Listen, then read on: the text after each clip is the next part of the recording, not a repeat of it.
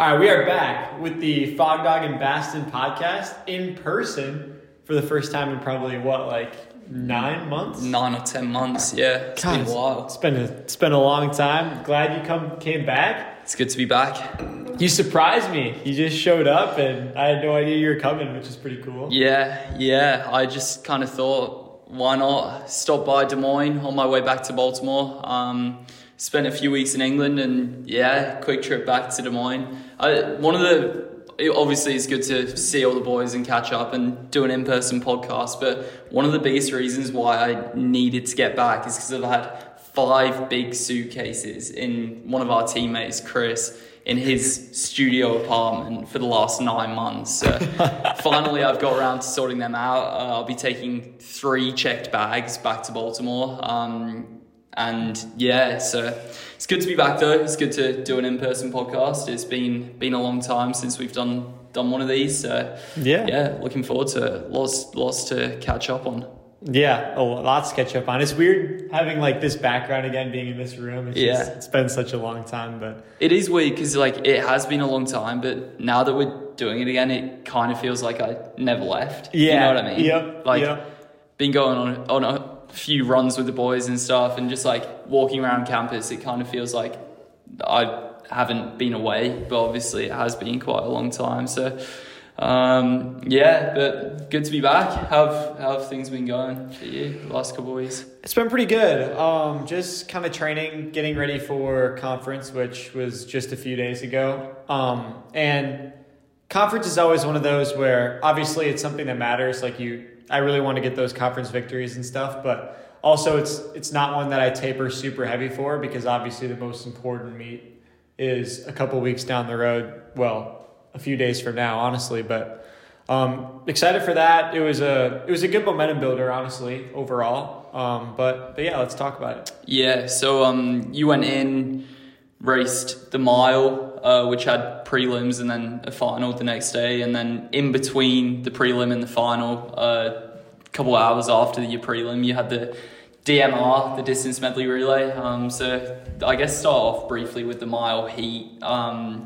Pretty smooth sailing, would you say? Yeah. What did you run in the mile heat? 4:11. Which for the prelim is pretty quick. Yeah. At least for the MVC prelim. Yeah. Because I think I went back and looked, your first year at Drake, you ran 4:30. 4:31. Yeah, I remember that. Yeah. That was on a flat track, so it was worth like probably 4:05. Yeah. Yeah, at altitude as well. Yeah. 3:55.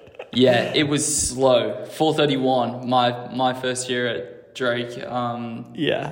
My mile prelim, but 4:11 is moving for a prelim. Yeah, especially in a heat where we only had 13 guys that signed up for the prelim. So signed up. Signed up. So we literally had 10 people make the final, right? And so 13 people raced the prelim. Like, as long as you don't get destroyed, you make the final. So yeah. I mean, it was just kind of. Yeah, I don't know. You got the job done. Yeah, it was probably the most stress-free race I've ever had, like, mentally going into a meet in my entire life. It was like, yeah. Were you still nervous? Do you still get nervous for a prelim like that? Maybe, like, once I get on the line. Yeah. Just, like, those few seconds beforehand are always pretty nerve-wracking. Yeah, like, almost no matter what. Like, you know deep down that you're going to be fine, but it's kind of one of those things where it's like, who knows, anything could happen. Yeah, but, like, I could fall or something. Yeah. I think even with a fall, you probably still found yourself making the final. But anyway, a couple hours after, DMR, it's kind of been the thing that Jay's been trying to get now for a few years. How did that end up? The DMR is funny because every year Jay is mentally convinced that we're going to win it. Pretty much no matter what. Yeah. And we almost never do. I mean, that was the first time we really have. Yeah. We were third our first year, and then third in 2020. And then I guess I ran it last year, would be like fourth though. Yeah. Fourth or fifth. I wasn't even in it. So. Yeah. Yeah. But nice. Yeah, Jay always thinks we're gonna win it. Long story short, we never do, and this year we finally did. Which is kind of funny because we didn't run very fast. I don't think we were, like, I mean, our first leg had a 2-second lead and ran 3:07, which is not super quick, but like, I mean, we got the job done. It was an interesting style race, I guess. I got the baton probably 2 or 3 seconds off the lead, and the UNI anchors left 4:18 guy, and so it was all right. Yeah, it worked. What did you actually run in the mile to close? I think I was like 4:13, 4:14. Okay, yeah. So nothing like crazy fast or anything, but. Just kind of solid hit out. You did what you had to do to get the win. Exactly. Finally got it done. And then the next day, mile final. Is that working? Yeah, that looks fine. Okay. Yeah. We're recording on the iPhone mics. That looks like it's working. Okay. Yeah. Just keep it like that. That'll be good. All right. Next day, you come back for the mile final. Another one where it's kind of like you know deep down you were the massive favourite, but nerves going into it, or a little bit more than the day before? Oh, yeah, definitely a little bit more than the day before, just because I had raced the prelim and then the DMR the night before, so I knew my legs wouldn't be quite at 100%. I mean, it wasn't, neither one of them were, of course, an all-out effort, but running 2 mile races in one day and then coming back the next day to run another mile race, like, obviously you're not going to be 100%. Yeah. So, going into it, I had more nerves than the previous day, but still not a ton, because I mean, I just knew that as long as I have an okay day, I'm going to get the job done. Yeah. And luckily I did, but I think with 200 to go, I was in second place. Yeah. And a Bradley guy had fallen with about 400 to go. Oh, wow. So he fell. He was trying to make his move up. I think he had the second fastest seat time as well. So he was like the guy that was gunning for me. He fell, was in last place, and then just sprinted. Yeah, I did see that. From dead last to first with 200 to go. And then he faded probably with like 100 meters to go, which it's pretty expected if you fall and then make that huge move of adrenaline. Like Usually your body's not going to like you for that. Yeah. So I moved around in with like 100 to go and got the job done. Nice. 4:13 was that? I think so. Yeah. Yep. With a reasonably fast finish. Yeah, my last lap was 25 low. I think I let up with like 50 to go. I could have closed quicker, but save that for a few days from now. That is a pretty quick finish, quicker than I thought it was. So that's good signs for going internationals. And I was going to say, is there anything that happened notably with other conferences, or was it kind of just that big meet in Boston? Kind of just the big meet in Boston, I guess. Like, I know Thomas Vanipin and, at least in the mile, Thomas Vanipin and Jesse Hunt had a duel, and Hunt got the best of him, actually. I did see that. Which was kind of surprising, I guess. Yeah. But I'm sure Vanipin has the same thing in his mind that I do, and he's just kind of almost probably looked past it a little bit. And focused on next week, NCAAs. Because Jesse Hunt, was he even run this season? Maybe 357 or 58? I think like 56 high. Okay. Like 56.8 or something. Okay. Yeah. So he's missed out on indoor nationals, but he's in pretty decent form. Vanipin got beaten by him. So in Boston, we should mention it, the Washington boys went out there. Obviously, it was the last chance meet. My teammate, Casey Comer, had a good run in the first heat of the mile, 3:54. 0-1, so but he's probably a little bit mad that he didn't quite get under 3:54, but a really solid first heat that was. I think the pacer took it out a little bit hot, it was pretty quick. They were 54 through true 400 and then through 409 it was like 55 mid, I think. That's crazy. Yeah, and then I think from there it was just like just trying to hold on. Casey split 155 through 809 and then 159 for his last 800. I think he was just like trying to hang on for dear life. But he if his last 200 would have been better, he would have ran something ridiculous. Yeah, because he was second at the Bell to Cupertier, and man, it just looked like he was struggling in the last, in particular, the last 100 meters, really. Yeah. But it's funny. There was a 1,500 split there, And I think he was trying to get a good 1500 time for maybe for outdoor. And so he kind of had jokes in the weeks leading up about like running hard to 1500 and then just like whatever that last 109 is, like whatever will be will be. And, you know, if you have to do a death march on the way in and crawl it in, then if you've split a good 1500, then it's all worth it. But yeah, that looked like a painful way of running a 354 mile. Not that I've ever run 354, but yeah, that doesn't sound like a fun way of doing it. Not even a little bit. Heat 2, all of your friends for the next week were in there. So yeah, I mean, the Washington guys, I think they went out there to, obviously they had a few guys that hadn't quite qualified yet from that first Washington meet, so they probably wanted to get those guys in, which they did. And then I'm sure they were also going for the NCAA record for their top end guys, which they didn't. And obviously they weren't even remotely close. Yeah, it was kind of a weird one, but I mean, it happens. I mean, I've definitely seen that the last few weeks. You can't be right at your peak for every race, but yeah, it was definitely a little bit surprising to see, because I was watching on the live stream and Waskom was right up there early on, and then he kind of just started fading. Brian Fay ended up running 3:58. I think Waskom was 3:56, but they did have, obviously those are still, you know, sub 4 miles, but I think they would have been hoping for a lot more. They did have a few good results there, though. Luke Hauser, 3:52. Luke Hauser, 3:52. Nathan Green, 53. 53. And then Aaron Ahill? Yeah. 3:55. Yeah. And then they had another guy around 3:53. Yeah. So they Washington had 7 guys after this that qualified in the mile for the NCAA championships. They were only scratched once. They're running 6 of those 7 in the mile in the NCAA. Is it Lum who scratched the mile? Yeah, Lum scratched for the 3K. But they have, so out of the 16 best milers in the nation, 6 of them will be from Washington at the NCAA championships, which is pretty crazy, absolutely ridiculous. There's going to be a lot of purple in the miles. Yep. I wonder if it will be 3 and 3 of them in each heat. It will be. If they serpentine it the same as last year. So it probably will be. Yeah, it probably will be. Yep. That'll be interesting to see how it kind of plays out tactically. But, yeah, I mean, it's going to be a strong field. What did it take in the mile? Was it 3:55 high? It was 3:56.1. Okay, yeah.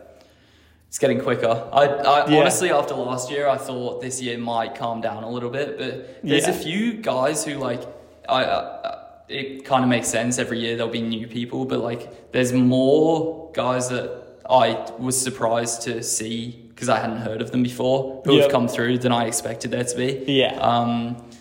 So crazy. Yeah, it's kind of.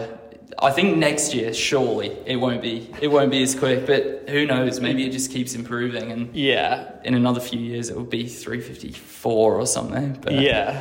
Gosh, I mean, how much better can it really get? Yeah. Who knows? Yeah, it's pretty strong right now. But how are you feeling going in? I'm feeling pretty good. Training's been going really well.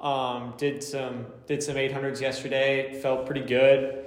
Honestly, like, just it's like, I mean, not that this is like everything to me or to all of us, but like this is why I came back, right? Like for races like this, like the indoor championships, the outdoor championships, like.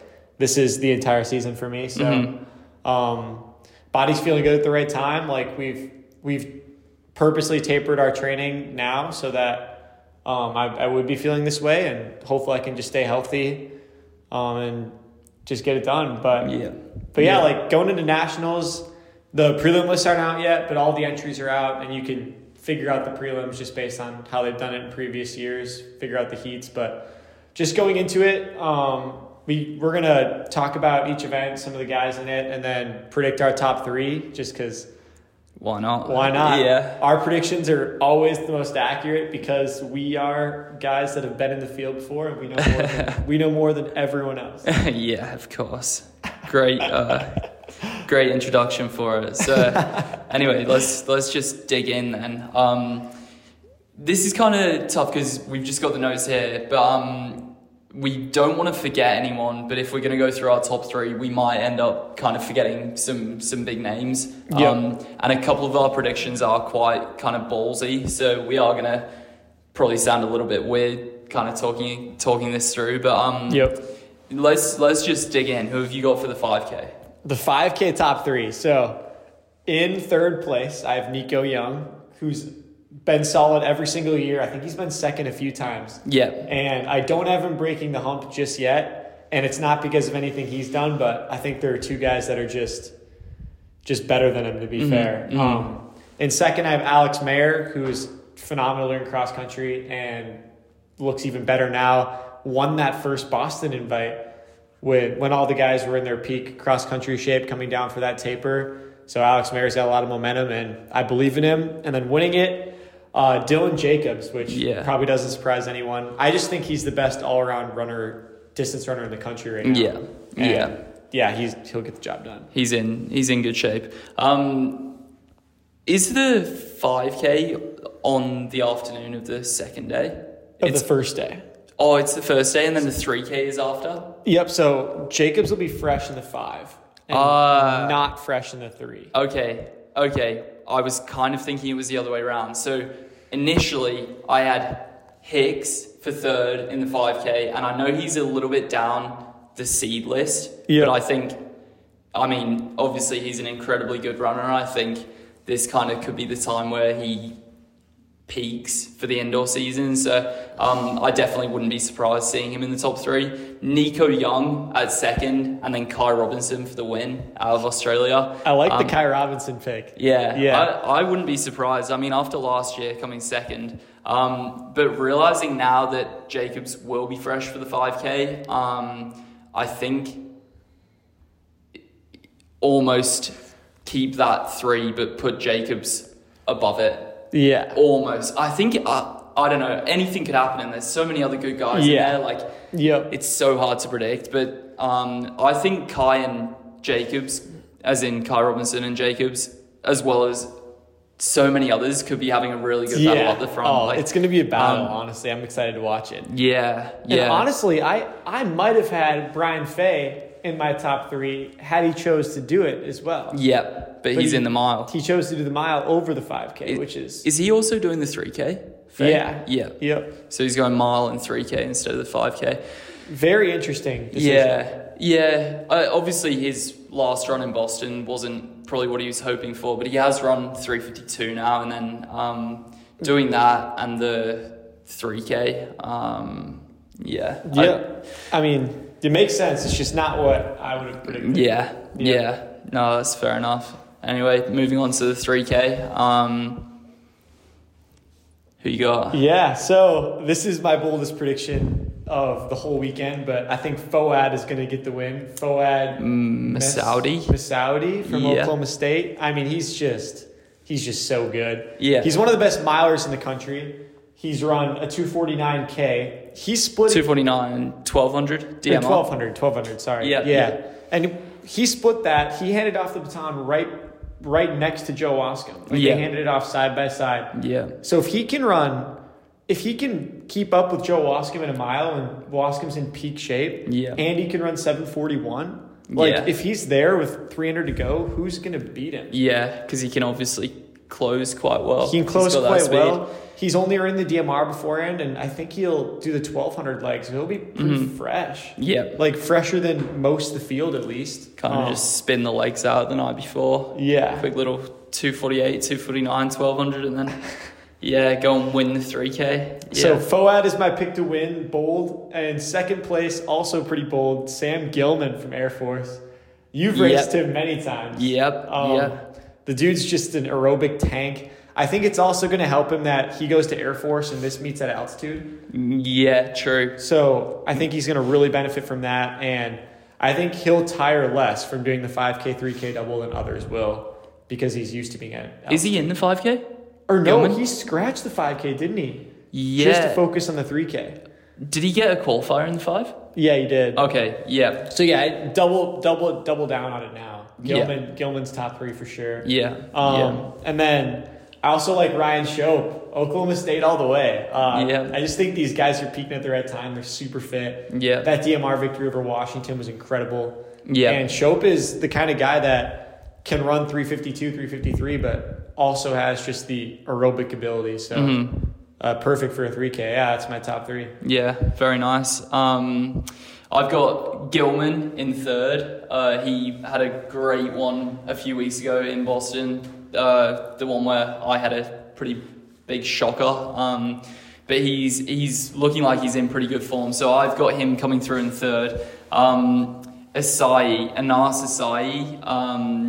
from South Carolina. Yep. Yeah. Yeah. He is in really good shape. He's run 350 for the mile this season, 741 for the 3K. So he's going to be hard to beat. And then Dylan Jacobs. Dylan Jacobs I had for the win in the 3K. And I'll stick with it. But, now knowing the schedule, I had it in my head that the 3K was first up. I think he could double. He could actually win both. Yeah, honestly, he could. Yeah. So I'll go with that. We do have to mention, like, there are, and I know I kind of said this before, but there's so many guys in there, like, people will probably be like, how could they be missed for a podium spot? You know what I mean? Yeah. I mean, we're not trying to defend anyone, but that's just our predictions. And then getting into the mile is more difficult because I'm in it. So, makes it tricky. Of course, there's a 100% chance I'm going to predict myself to win this thing because, I mean, who wouldn't, right? Yeah. If you're in it, you're one of the guys that has a chance. Like, you're going to go with yourself. You're going to go with your gut. So I'm just going to kind of talk about guys that I am probably most nervous about going into it. Yeah. And guys that, like, in my head, I'm like, wow, like, I really back that guy. I back his ability to close, like, or he's just a great front runner, or, like, guys that, like, are in my mind going into the meet. Yeah.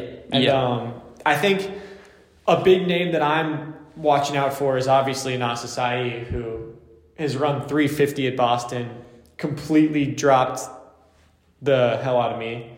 At Boston. Like, granted, it was a pretty bad day for me, but the fact that he dropped me by that much is always concerning, especially when nationals is at altitude. Yeah. So he's a guy that, in my mind, I know going in, I can't let him get away from me because he's not the kind of guy that comes back to the field once he gets away. Yeah. I mean, he's an Olympian, a 350 miler. He's just... He's in form. That race also, though, like, that was a pure time trial pretty much. Yeah. And he, even though he ended up nearly getting the win from Amos Bottlesmeyer, I think he just got out-leaned on the line. Like, he was actually a little bit off the pace watching it. He kind of got a little bit dropped and then got back on with, like, 400 to go. So I think, I don't know, the fact that he beat you there, obviously it's like, you didn't have an ideal lead up to that. You ran 354 still, which is still very solid. But I mean, it's a pure time trial, and you getting out right in the back and him being right up there, it's not going to play out like that at nationals. Yeah. I mean, he could beat you. Like, anything can happen. Of course. It's not going to be that kind of a race. Yeah. He's not going to have someone pacing it. He could try and make it fast. It's not going to be. Well, it could end up being 350. The thing is, if he wants it fast, he's going to have to be the one that makes it fast. Yeah. Because I think all these Washington guys are fine with the sit and kick. Yeah. They all have pretty good finishes. Maybe Vanipin and Spencer would want to make it quick. Mm-hmm. But again, like, I've raced Vanipin a few times and I've never, even when the race has been slow, I don't think he's been the one that likes to go out and really challenge and make it quick. Yeah. Because I think he knows that, hey, like, that's going to really burn my legs for the last whatever. So Asai is someone to worry about. I'm interested to see what he does strategically. Yeah. I think that's probably the biggest question mark going into it. And then bold claim here, but out of all the Washington guys, I'm the most nervous about Nathan Green. Yeah. We were talking about this on our long run this morning. He is obviously, I mean, he's run 352. Like, no one now looks at him as, like, not being a really, really good runner, but he's probably not he definitely isn't like the guy you look at out of Washington and go, he's their best guy. I mean, but you definitely look at Waskom and say that. Exactly. Yeah. Yeah, but he's so consistent, it seems like. He hadn't actually broken 4 before this indoor season, but he'd run like 3:37 or something for the 15. So, but he's been in really good shape this season, and he seems to get it right most of the time. And he's the only miler on their roster that ran really well both times they lined up and went for it. Like he ran 3:52 and 3:53. Yeah. Whereas like the other guys had like 5 or 6 second disparities between the two races. Hauser went from 3:55 to 3:52. Yeah. Lum was fairly consistent as well. Yeah, he was 3:53 and 3:53, I think. Yeah.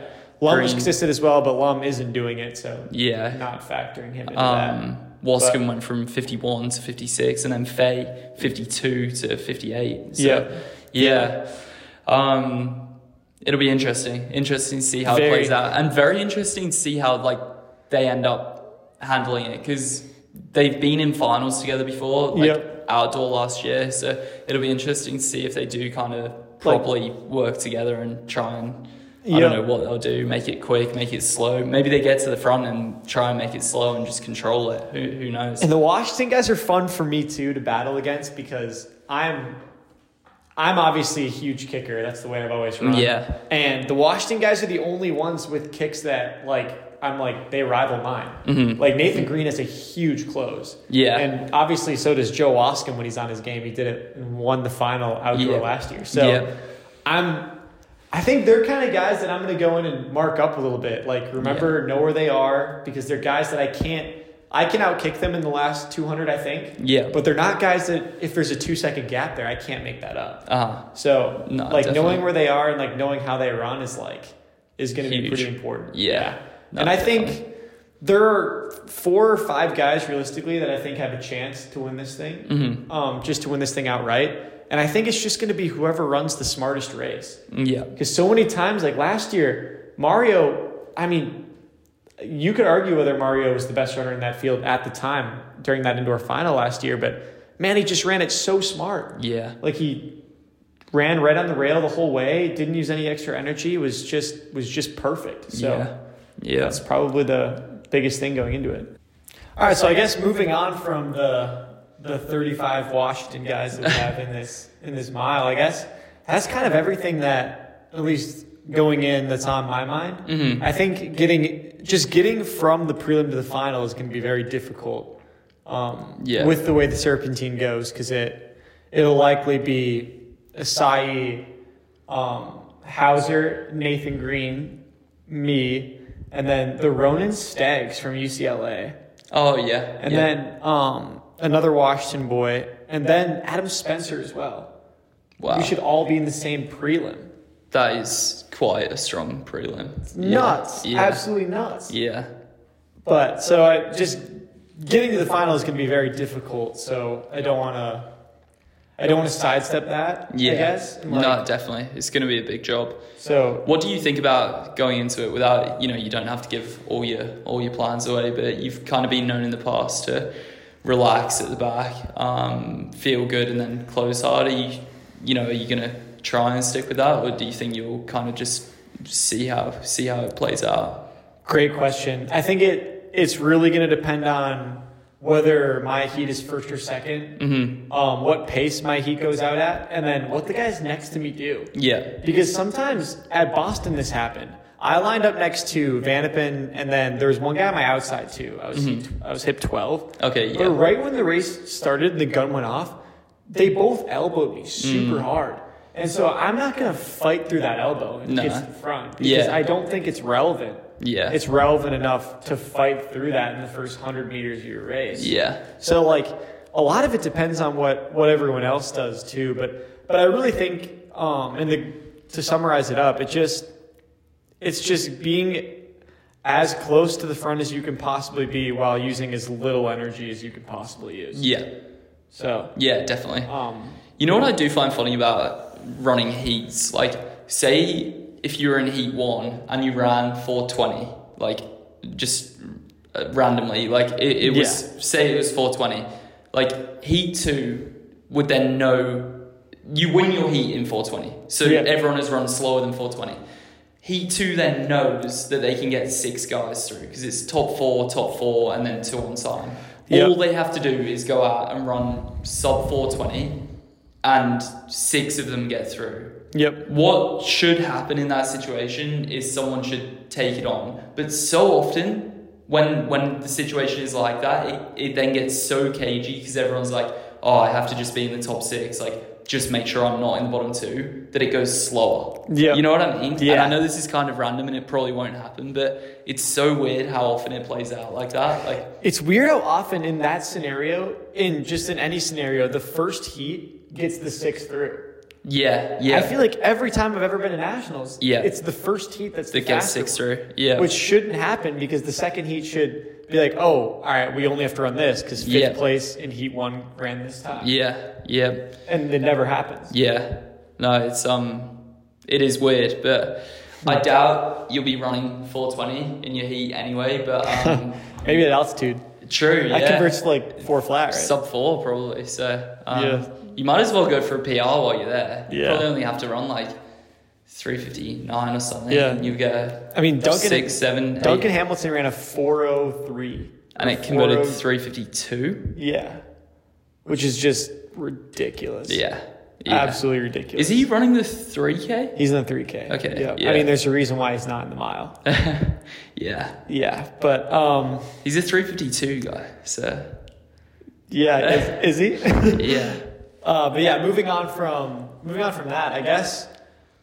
Talk about the 800 a little bit. Yeah. To be honest, I don't know much about the 800. I'm probably going to have fairly similar views to whatever you come out with. I haven't actually really studied it at all, to be honest. But I don't know a ton about it either, but man, Carrozza's good at the 800. Yeah. And he's someone I race the mile all the time, so I talk to him quite a bit. I'm friends with him, so probably a little biased when I say that I think Carrozza's going to run really well. For anyone listening who doesn't know, that's Creighton Carrozza from Texas. Yep.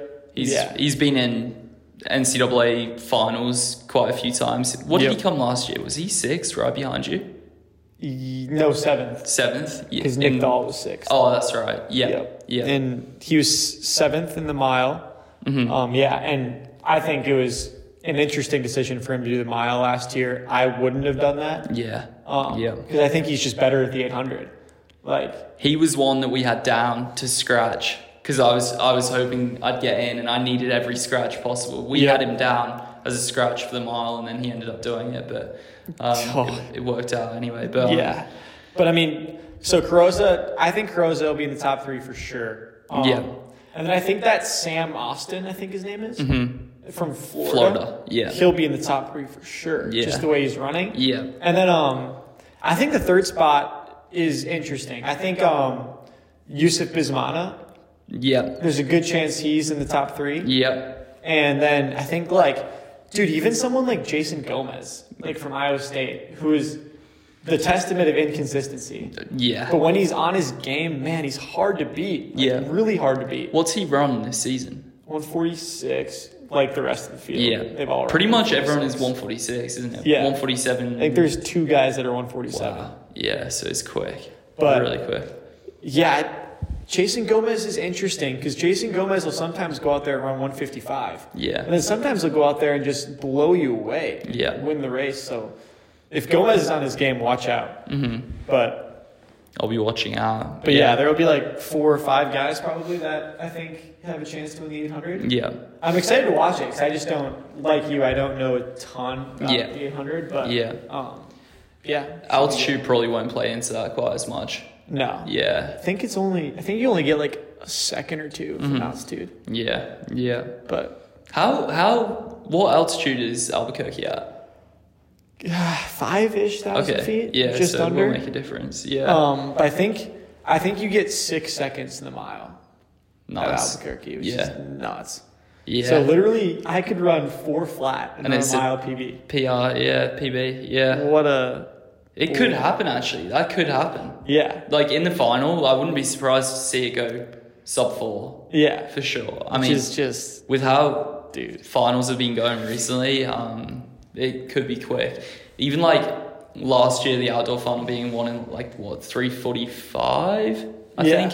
It's like, it's tactical, but, you know, it could well be under 4 minutes. I wouldn't be surprised. I feel like the finals are usually like the race is pretty tactical for the first like 800 meters. Yeah. And then the guys that don't have kicks are like, oh crap, like, we got to make a move. Yeah. We go. Yeah. And so then like we end up running our last 800 in like close to 150. Yeah. Like it just turns into like a jog into an all out 800. Yeah. So it ends up being reasonably fast. Anyway. Yeah. Because 345 is like tactical, but it's not like 350 at the Olympics when Sentra won. That was just like a final 400 race. Yeah. Even 300. It was like still. Yeah. Didn't Sentra close in 50? 50, yeah. 50 flat, so. Jeez. Yeah, pretty impressive. But, yeah. Wow. Honestly, I would have liked to have seen you in that 2016 Olympic final. When I was 16. Would you? Yeah. Would you, maybe if they ran it like now as an exhibition and everyone who was in it is in like the same form they were. Yeah. Don't know how that would be possible. Yeah, but they'd have to like computer generate them, like genetically modify some people in the lab. Yeah, that would be pretty cool. Maybe we could make that happen at Drake, and then I'll come back and watch it. Maybe then we wouldn't have to see as many Centrowitz Instagram comments. Yeah. He's on the comeback. He just ran 4:06 down under in Australia. So didn't he lose to his 16-year-old? Yeah, 16-year-old Cam Myers, 3:55. Wow. Yeah, that's insane. To be fair, like saying he lost to a 16-year-old is like, that's pretty poor, but the 16-year-old in beating Centro broke the world record for his age group and ran his first sub 4 minute mile at 3:55. So Centro didn't just lose to a 16-year-old; he lost to a 16-year-old by 11 seconds. Yeah, that's crazy. Yeah, it's some going. Wow. Yeah, but I think that's kind of all we wanted to talk about. I think we'll obviously talk about more once the races actually play out, but that's kind of all the insight we have, at least in the mile, and all the knowledge we have over the other events. Again, we're not super genius level when it comes to events, but we're both we've been pure milers in the NCAA for such a long time, so it'll be good. It'll be interesting to see how it plays out. Yeah. See how right we are. Yeah. Figure out like a point system to see who does better. Yeah. It'll be very interesting to see if those bold predictions end up coming true. And I haven't really made a prediction for the mile because I feel like that'd be weird with, you being right here. Don't want to like put pressure on you. And as well, just having you for the win, it would just seem like the obvious thing to do. So I don't know. I think you've got a very realistic chance of winning, but I think you just go into it like you do for any other race and treat it like any other race. Strong field, but that's kind of never scared you away before, so it'll be good. Yeah, let's get it. If anyone's got any questions, as ever, just pop them in the YouTube comments. We'll get to them in the next episode, which will be on Zoom again. I'm just in Des Moines, back at Drake for 5 days. Just a quick little trip, and then back to the East Coast. So awesome. Yeah, so stay tuned. Obviously, watch Nationals and cheer for me. Let's go. Yeah. Good luck, Basten. Thanks for listening, everyone.